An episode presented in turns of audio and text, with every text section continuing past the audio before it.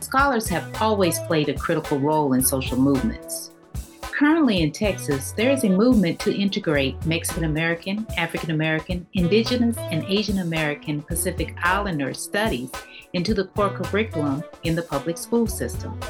Beginning Monday, August 22nd, you can listen to part two of my conversation with my professor, Dr. Emilio Zamora, who has been an integral part of this movement.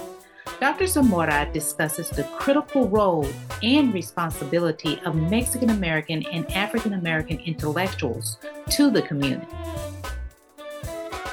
We have this awesome responsibility with privileges as writers and, and uh, authors and, and teachers and professors that most of our people don't have. Our responsibility to speak up are, are greater because we have been taught to write and to speak, and we've developed those abilities.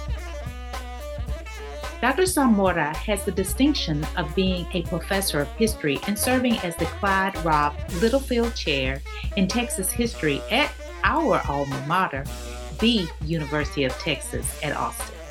Make sure you check out our conversation on Monday